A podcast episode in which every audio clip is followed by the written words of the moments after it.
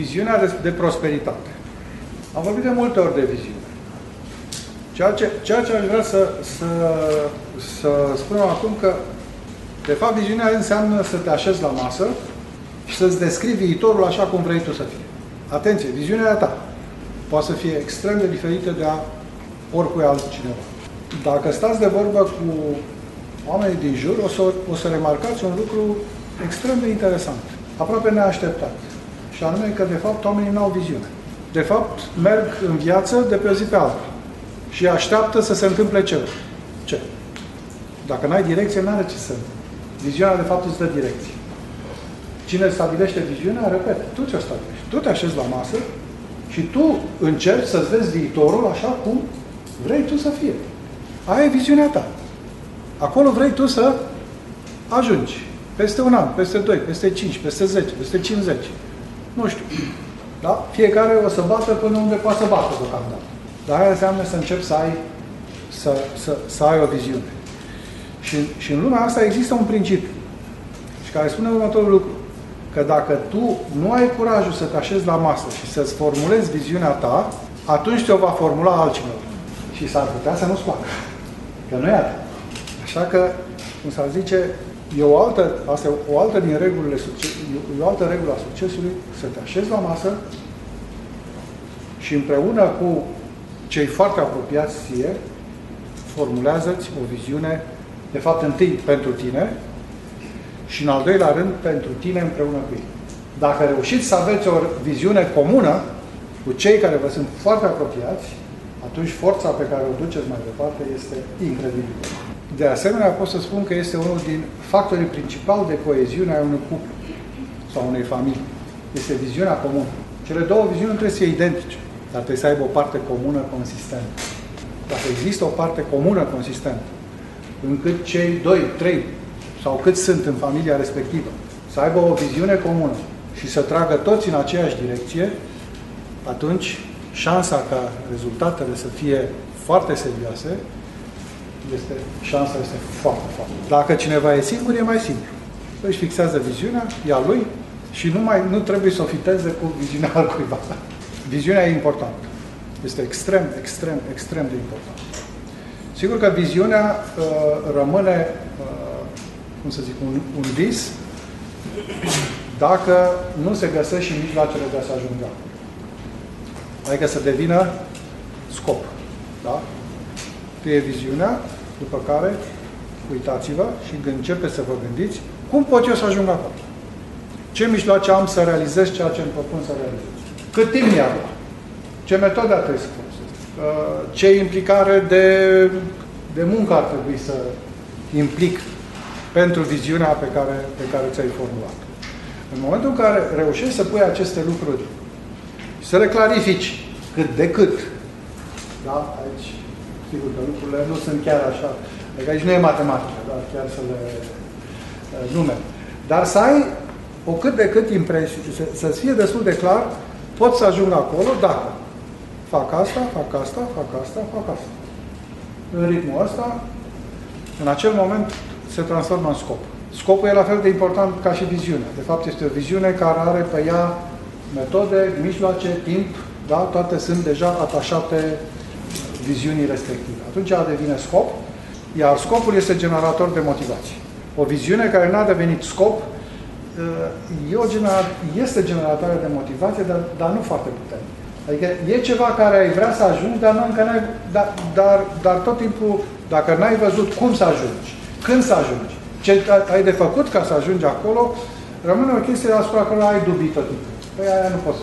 Nu, nu vezi cum să ajungi acolo. Și atunci nu este generatoare de motivație uh, foarte, foarte puternică. Ceea ce generează motivația puternică este scopul.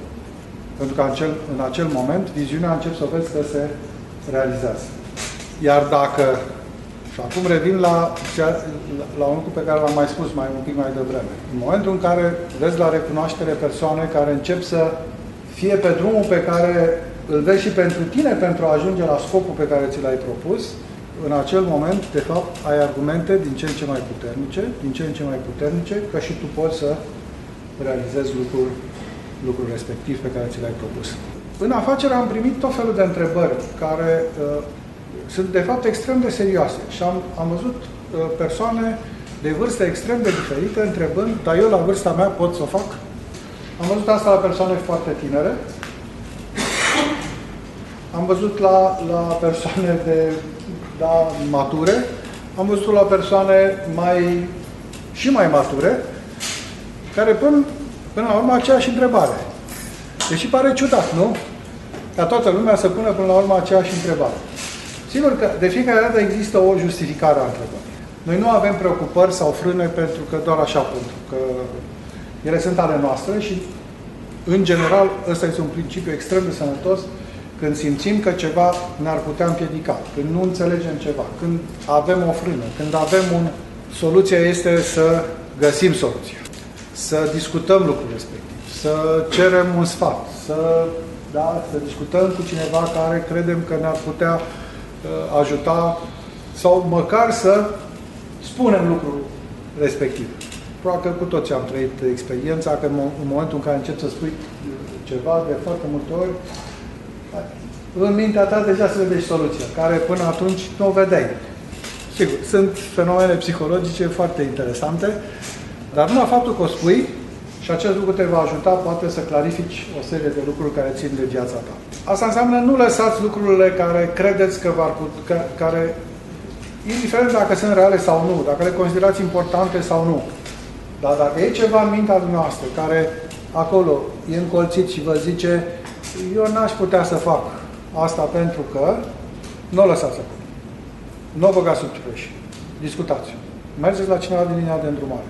Mai ascultați niște CD-uri. Mai citiți niște cărți. Pe tema respectivă. Încât să uh, găsiți soluția. Acel lucru, dacă îl lăsați acolo, de la doar încolțit, va crește. Și se face copăcel și din copăcel se face dita mai arborile și care va fi de, din ce în ce mai greu de, din ce în ce mai greu de scos. Pentru că am pornit de la această întrebare pe care am primit-o frecvent. La vârsta mea pot să o fac?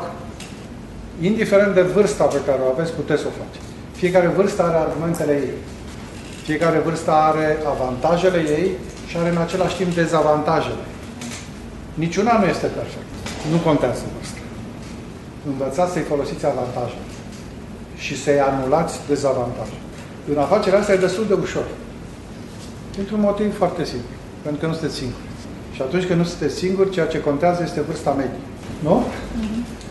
Cineva care este foarte, foarte tânăr, asociați-vă cu persoane mai în vârstă și ați reglat problema. Cei care aveți o anumită vârstă, asociați-vă cu tineri și ați rezolvat problema. E foarte simplu, de fapt. Este foarte, foarte simplu. Nu vârsta contează. Dar ce contează? Multe alte. Unul din cele mai importante lucruri care contează este cel de care am vorbit mai devreme. Să reușim să anihilăm negativul extrem de important. Și e important în orice. Orice am începe, fiți sigur că vor fi în jurul dumneavoastră, orice lucru important pe care l-ați începe, fiți sigur că vor fi în jurul dumneavoastră persoane care să vă spună că nu o să reușiți. Și vă vor bine. Vor să vă ferească de eșecuri. Numai că cei care înțeleg un lucru fundamental este că orice succes nu este altceva decât încununarea unui lung șir de eșec. Nu? Am mai greșit, am mai făcut ceva eronat, ceva nu mi-a ieșit cum am vrut și am mers mai departe, și am mers mai departe, și am mers mai departe. De altfel, în știință se spune următorul lucru. Se spune că un expert este o persoană care a făcut toate greșelile posibile în jurul unui subiect. E foarte aproape de adevăr. Ca să, da? Este inerent să greșești. Este inerent să nu-ți iasă anumite lucruri. Dar pentru cel care continuă și continuă și continuă, succesul este la fel de inevitabil ca și eșec. Totul depinde însă de cum te raportezi la, la eșec. Dacă micul eșec, pentru faptul că cineva nu ți-a venit la invitații, pentru faptul că pe cineva ai sunat și ți-a spus că nu-l interesează. Pentru faptul că cineva a reacționat, eu știu cum, la o informație pe care ai dat-o. Ăsta este un eșec local, total neinteresant pentru viața ta. Important este cum treci tu de el.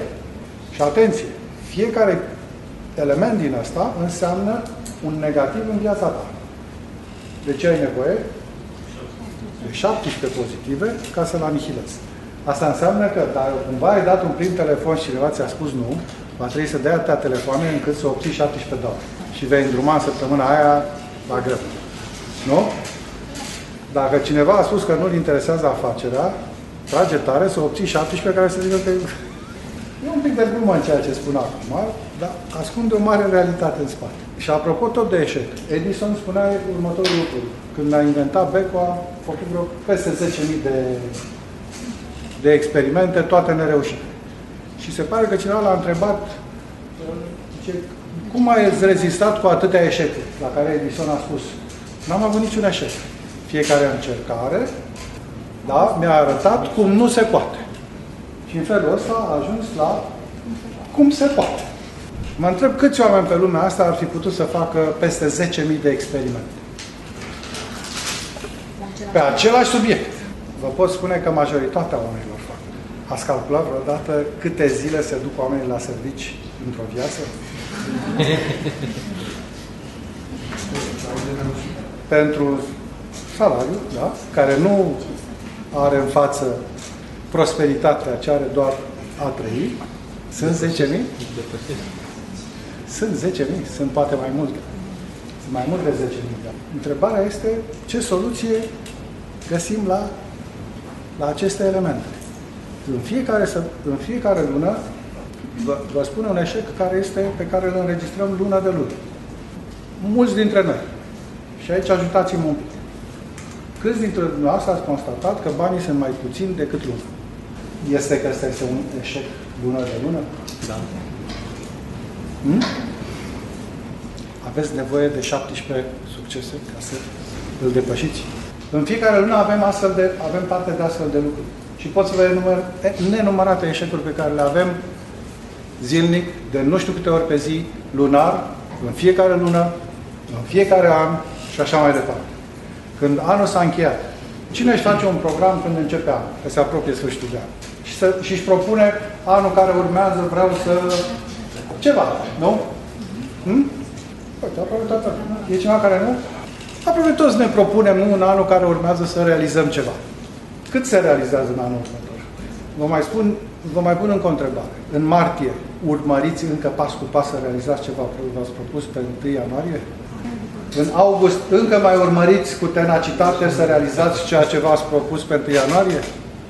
În decembrie, anul care încă trageți să realizați ce v-ați propus pe 1 ianuarie? Hmm?